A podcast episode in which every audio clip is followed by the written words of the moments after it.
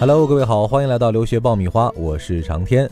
大家好，我是文老师，很高兴和大家见面了。今天呢，我们要探讨一个留学圈里非常奇怪的现象哈，什么现象呢？就是宁愿去美国的二流大学，也不考虑加拿大的一流大学。怎么讲呢？我们来解释一下，就是现在刚刚过了这个学生选校的一个高峰哈。对，E A 刚刚结束了。嗯，其实很多学生，特别是。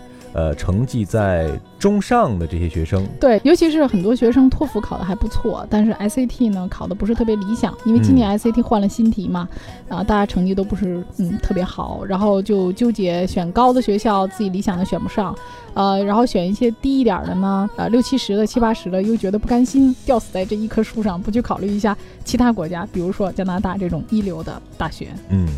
所以这种选择的误区已经由来已久了，根源可能是在于人们对于美国留学之前的一种迷信啊，或者说对所谓的美国学校排名高啊，加拿大的留学资源相对比较少这样的一个认识上的一些偏差。对，所以今天我也是想给大家打开一个更多的思路，呃，让大家了解更多的信息，可以做更多的选择。好的，今天我们就来讲一讲这个留学圈里的奇怪现象。留学爆米花粉丝福利来了！文老师工作室入学申请开始招生，留学咨询从业十四年，帮助数百位申请者成功留学。详情见微信订阅号“留学爆米花”。好的，欢迎继续收听互联网第一留学节目《留学爆米花》，获取留学资讯、免费留学答疑、收听专属于你的留学公开课，大家都可以关注我们的微信订阅号“留学爆米花”。那讲到这个一流和二流大学哈，它不是一个绝对化的概念哈，我们先要澄清这一点啊。嗯，呃，像我今天下午啊，跟一个学生在选校啊，嗯。我觉得就很有意思的一个概念问题。他说：“嗯，我现在没有语言成绩，我也考不出特别高的分数。嗯，呃，可能嗯七十多分考都很困难，托福。嗯，我爸爸对我要求不高，觉得呢。”呃，前三十的学校我恐怕是不太可能的。那么六七十的、五六十的学校也还可以的。我们要求不高，所以我就我说你说的要求不高，但实际上你的心心目中要求蛮高的。就他心目中说那一流的学校就是那前三十的。我们所谓的这个可能就是在概念中顶尖的学校哈。对，就是说觉得是在一流学校。哎，那个一流是什么概念啊？跟大家现在解释一下一流啊。美国有四千多所大学，那么按照中国式的思维。啊，就是说我们把学校分为一流和二流的大学。嗯，那么显然呢，咱们说藤校嘛，那就是一流的学校了。对。那么美国前一百的大学还有文理学院的排名，其实这些都属于一流的学校。嗯，你上任何一个，在全球都是在前两百的。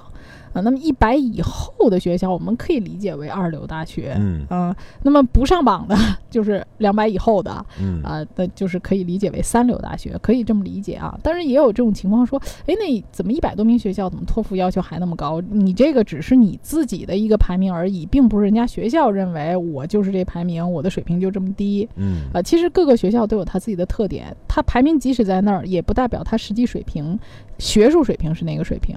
那么加拿大呢？其实它总共乱七八糟什么都算在一起有两百多所，那么实际真正意义上的其实就八九十所真正的大学。那么它这个。呃，三大名校啊，我们说的这个多大呀、麦吉尔啊，这些学校，那当然就是最顶级的。那加拿大其实它的大学的排名分为呃医博类、综合类和基础类这三大。那么医博类顾名思义就是医学博士类，嗯，那么综合类呢，其实就是本科、硕士，它这个都是以这个为参考因素。那么基础类呢，主要就是本科教育。那我们既然呃。首先明确了这样的一个现象之后，我们就要分析一下到底是什么原因导致大家对于这个美国和加拿大大学的这种认知上的差异哈？嗯，为什么这些学生啊宁肯去一个美国排名靠后的一个学校，也不愿意考虑一个加拿大相应的排名相对比较靠前的一个学校？肯定有一些内在原因在里面，比如说，对，啊，首先大家觉得说，哎，美国学校的这个整体排名普遍偏高。对，就是在全球来讲啊，这个肯定美国上榜的学校会比较多，比如我们知道 MIT 啊、斯坦福啊、哈佛啊，这一直都是占着前三的，啊，还有这个加州理工啊，啊，那个芝加哥大学呀，这个一直都是说前十的。那能看到前十的学校里面，美国就占了五所了。嗯，呃，大家觉得这个还是。实力在那儿摆着呢啊。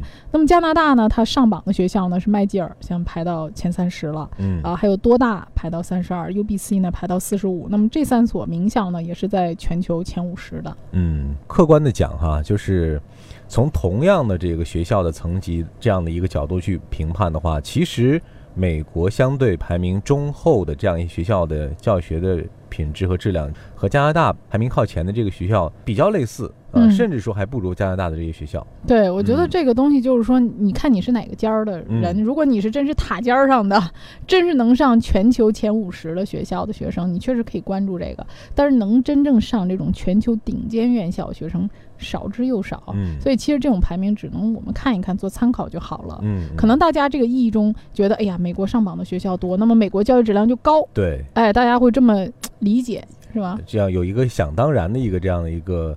观念哈，对，而且你看，就是大家生活当中也觉得，哎呀，美国我们听到的耳熟能详的学校也比较多，但是加拿大可能听到的比较少。然后又说美国奖学金特别多，对，哎，这个是很吸引人的啊。好多学生听众都问我们说，美国的奖学金怎么样啊？我们也做了很多期这种节目，嗯。动不动就说一个什么全额奖学金呐，然后给你免个学费啊，这个挺动心的啊。大家冲着这个钱去的，这个也无可厚非啊。那么其实没有获得奖学金的人占大多数。对啊，大家都看着那几个拿钱的，只看着那个贼吃肉，没看着那个贼挨打的。对。那么加拿大呢，实际上它的奖学金很少。尤其是本科阶段几乎是不给，嗯，但是他的学费很低呀，他一年的学费才一万九千加币，合着人民币大概也就是七万到九万之间，这个费用已经很便宜了，他就是很适合中产阶级了。虽然他没有奖学金啊，呃，还有一点呢就是。美国的这种主流媒体，我觉得这个媒体的导向很重要。就像现在大家经常做广告啊，啊，它这个主流媒体啊，它就很有影响力。比如说我们每年看到的这种排名，排名，对，US News 这些，其实好多都是美国排出来的。那你看我们中国也排了一个交大排名嘛。是吧？交大排名也把我们中国学校排的蛮高的嘛，上榜的也很多的。照顾自家人哈。对，就是说都是胳膊肘往里拐嘛。那么加拿大呢，就很少会上这个美国这个各种排名和宣传的这种版面，所以很少有人去了解加拿大的这个学校啊，甚至好多人觉得加拿大学校就不入流。哎呀，这个就成绩不好的人可能才去加拿大。嗯。啊，实际上就造成了这么一个误区。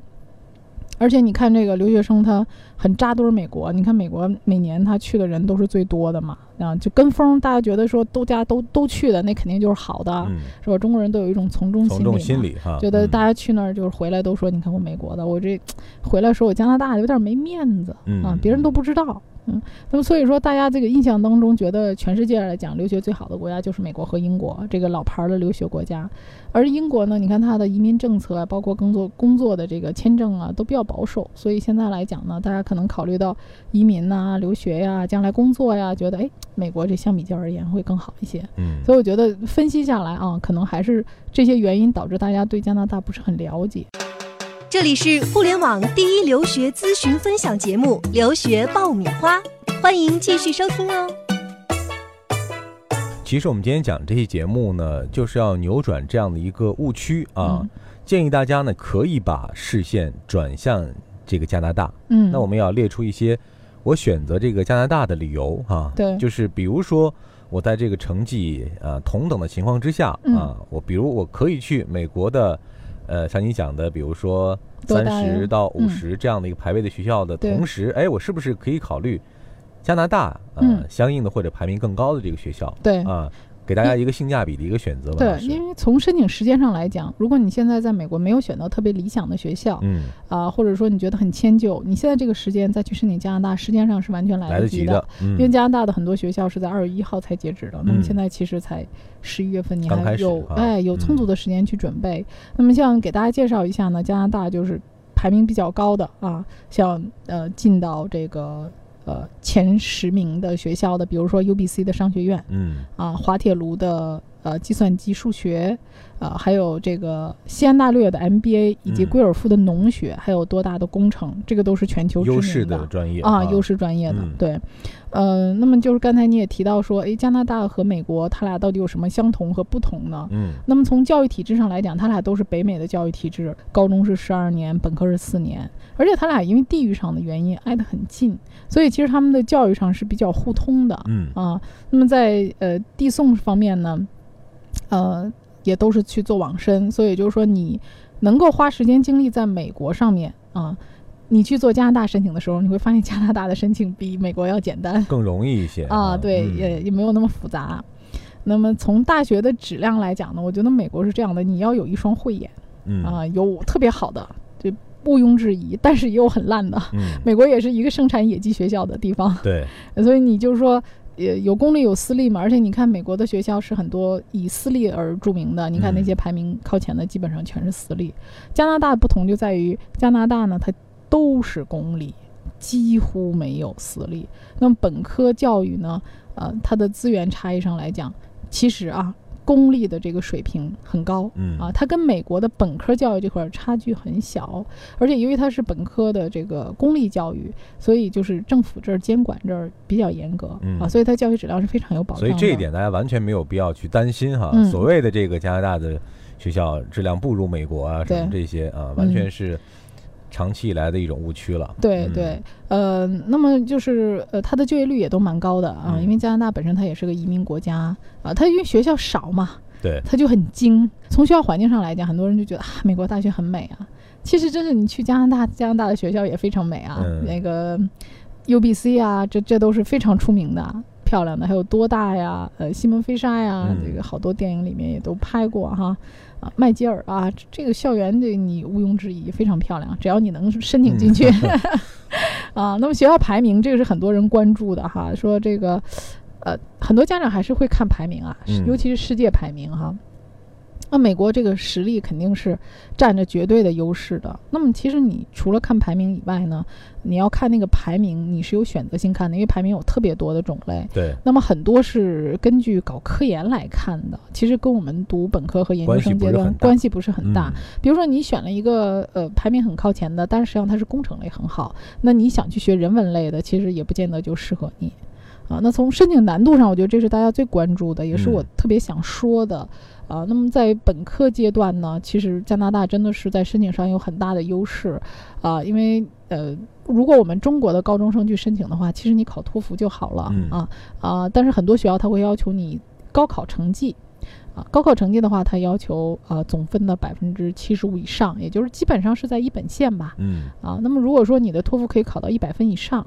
啊，你又准备参加高考，那么你完全可以，啊，那这类学生很有可能就是 SAT 考不好，嗯，因为他的精力有限嘛，对，啊，那么你在这种情况下，我只考了一个非常好的托福成绩，那么你完全可以用高考成绩加托福成绩来申请，你去申请加拿大的顶尖大学，比如多大呀、滑铁卢啊、麦吉尔啊、UBC 啊，这个都可以的，至少是可以逃脱了这个 SAT 这一关，哈，对对对，那么。另外一个方面说呢，你说我不参加高考了，我已经在准备，呃，美国这儿的一个申请了。其实加拿大为什么要提供高考成绩呢？其实它要在一个呃比较呃。平等的一个平台上去了解你的一个综合水平，那你也可以跟学校提出解释，啊，由于各方面的原因，那么我参加 SAT 考试，其实你也可以提供 SAT 成绩，啊，这学校并没有那么不变通，你提供 SAT 成绩和托福成绩其实也还好。那么整体来讲呢，加拿大对 SAT 的要求要比美国 SAT 要求相对要低一点，对，所以这个也是一个捷径。比如说我在美国的这个成绩，我托福可能已经一百以上了。但是我可能即使我的成绩非常好，我也不见得能进前三十的大学。但是你这个成绩的话，有可能到了加拿大，你就能进加拿大前五、前十的大学。嗯啊，而且它的水平又不低啊，教学质量又很高。当然也有人说，你看从学校的这个钱上面来讲，美国学校更有钱啊，这点毋庸置疑。人美国有优势，美国确实学校很有钱，有很多基金呐，因为是私立学校嘛。当然这个。学费也贵啊！对你花的太多呢。对，羊毛出在羊身上嘛。那加拿大的学校呢？其实它都是公立的学校嘛，政府给钱，所以它有点是计划经济的感觉。对，啊，所以你会发现呢，就是加拿大呢，它的本科招生来讲还是比较开放性的，但是研究生的申请呢，相对就没有美国的机会那么多。嗯啊，所以我呢，其实建议申请本科的学生可以多考虑一下加拿大。里外里啊，就看看你这个账怎么来算哈。对，总体来说呢，我们刚刚讲到了，呃，两者之间的。怎么来进行一个换算啊？我们姑且称之为一个换算啊。其实文老师也讲到了，选择加拿大各种各样的呃优势啊。对。归根结底呢，就是希望大家能够多给自己打开一扇窗啊，看到自己在选择学校的时候另外一种可能性啊。这种可能性的最终结果可能并不一定比你只盯着美国要差。